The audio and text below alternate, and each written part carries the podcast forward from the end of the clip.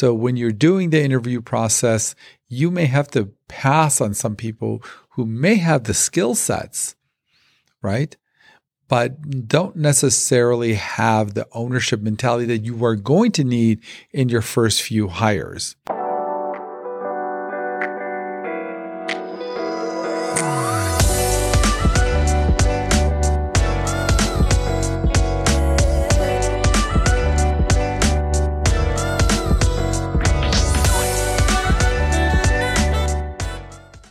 Hi, welcome to another episode of Baktari MD. And this season, we're going to be doing Crash CEO School, where we teach you and go over strategies to make your business grow and make you a better leader. In today's episode, I want to talk about something that everybody has to face when they start their business, which is how to survive their first year in business. Now, I'm not going to cover the standard stuff like make sure you don't run out of cash, make sure you have a good business plan, make sure you have a good business that you're picking, because we've covered some of that before. I want to talk about just general tactics that everyone has to do, assuming you've picked the right business, assuming you're not going to run out of cash, assuming you have a great idea, uh, and assuming you're the right person for it. But still, there are certain things you need to know about that first year. It's almost like having a baby. Nobody knows what that first year is like until you go through it. Read all you want and have some ideas, but that first year of being a parent, for example, is unique. You realize how much your life has changed. You realize there's responsibilities. You can't do maybe everything you thought you could do, in, eh, um, you know, in your uh, time off. Maybe you realize you wouldn't have that much time off. It's always different than what you think. So I can't necessarily kind of make you experience it because you have to go through it yourself. But to the best I can, I want to prepare you for some challenges that that first year will present. Again, not including running out of cash or having a bad idea or having too much competition or not having a, good business plan to execute. We're assuming you have all that, but there's still some other things you really need to know. So the first challenge that I think very few people will talk about, and I think you're probably going to hear it in this channel for the first time, is your first year or maybe longer is a period that's unique. And, and, and how it's unique is that often the people you bring on board in that first year will have no redundancy. And there's something I mean very specific. Often in the first year of of life of a business, the positions that are created, there is no redundancy. You know, if you go to a business that's been around for 10, 15 years, you go to the marketing department, there's 10 people in the marketing department. There's 20 people in the uh, HR department. There's 10, you know, and so if anything happens to any one person, there's resiliencies, there, there's redundancy, but almost by definition, the first year of a business, you often don't have much redundancy in the positions and in the roles. And that is going to be really different for you because often that first year you're trying to build culture, you're trying to build a standard.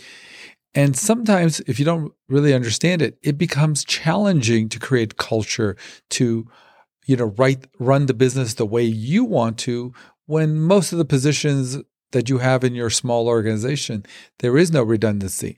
And the best example I can give of that is imagine you had you know 20 accountants in your accounting department and there was this one accountant who was coming to work every day late the quality of work wasn't up to snuff blah blah blah well you decide to have a conversation you know you want to maybe coach this person mentor them and and what have you. Well, that conversation that you're going to have with the 20th accountant in your accounting department is not going to be the exact conversation you're going to have if that person was the only accountant in your accounting department. Some people might argue, well, that's not true, but on some level, it can't always be the same. When you have one person in your organization which is running all the marketing, or you have one person, but they're not doing it the way you want, can you be frank with them? Can you coach them? Can you mentor them in the same way as if you had 20 people in the marketing department? And you know, some people will give me blowback. Yes, oh yeah, I'm the same way. But you got to think about it. When someone is your only person that first year in the marketing department, you just can't talk to them the same way. I'm not saying don't be professional, don't be direct, But still, you know, you have to calibrate and calculate, you know, what happens if the, even if I said professionally and nicely, and maybe I'm right on all the points, maybe they're not going to like what I have to say. And maybe they'll just pick up and leave it. And potentially, if if literally if there is no way to duplicate what they're doing with other people, unless of course it's you. But for now, just just the more it can't be you, or the more yes, it'll be you, but it'll be so much brain damage to do it. You you it will alter how you pr- serve up this information.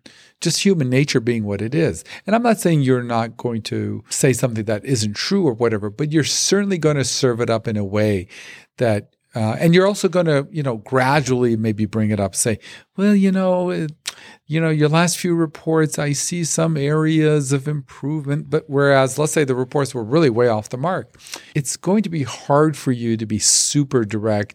You're going to, in theory, have to dance around, you know, dance on eggshells and walk on eggshells to make sure you communicate what you want, but don't really go too far and, you know, like make sure you sandwich a compliment between the criticism just so you make sure nothing bad happens. So this is a common problem when people in their first year or two sometimes in business because they often hire that first group of people and there is no redundancy.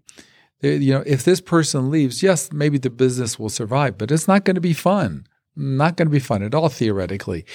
And it's interesting, the more the person is needed and the less redundancy there is, I think it's human nature to be less critical, even in a constructive mentoring manner. And then this creates another problem because somewhere down the line where there is so re- there is redundancy, and now all of a sudden you can be a little more direct.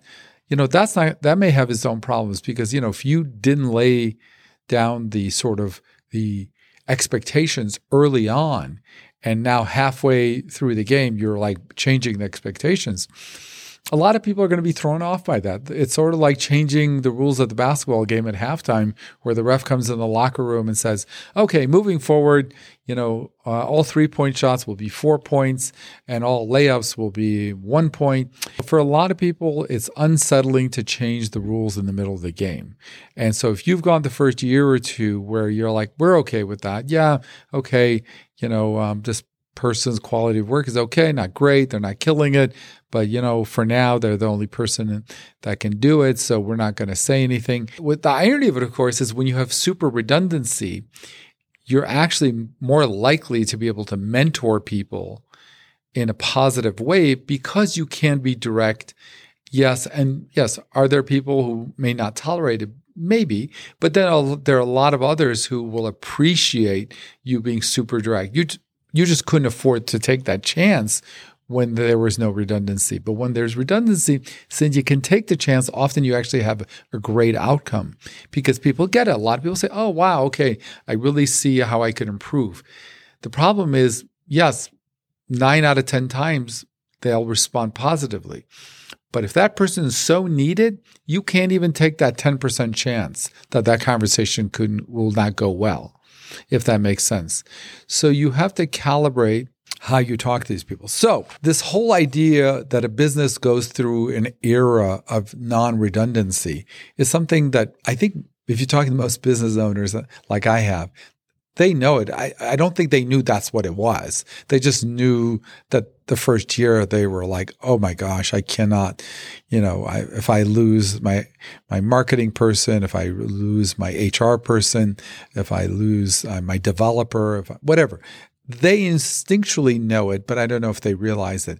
And what you'll see is one of the benefits of growing and expanding your business, right? People say, should I open up two, three locations? There are a lot of risk, and there is. But the more locations you open up, the bigger that your HR department is, the bigger your marketing department is. Of course, not unnecessarily, but in general, the bigger everything is, the more people you have. You may have other problems like cash flow to pay for all those people, so your revenue's got to match that. But on this thing of redundancy, the more your company grows, the less of an issue this will be right? The more you grow, uh, the more successful you are, the more accounts you get, the more customers you have, the more salespeople you hire. You know, imagine doing sales training with only one person. As, you know, how much can you really, you know, cr- how much critical feedback can you give your sales staff of one, right? But if you have 20 people in your sales department and one person really needs constructive feedback, it's going to be so much easier to give that constructive feedback because there's 19 other salespeople. So you can just be direct, honest, professional, nice, and yes, there's a chance they won't take it well, but there is also a great chance that they'll really appreciate it. But now you can at least you know, afford to take the chance, right? Because, okay, 10% they don't take it well. I, I'm okay with that. You may not be okay with that when they're, when they're your only salesperson. So now we want to talk about really what strategies you can use to deal with this first year, or the, I call it the era of non redundancy. I don't think anything's going to necessarily make that era go away, but there are certain strategies you can use to mitigate some of this if if you get where I'm going with that. So the first thing is hiring. You have to, especially early on, your first three, four, five hires have to be people who are not just going from one job to another and expect to clock in and clock out. You have to hire for ownership. I've done some other videos that you can look at about what it means to hire for ownership, what it means to find an owner. On your 100th employee, it won't be that critical to hire for ownership, that ownership mentality.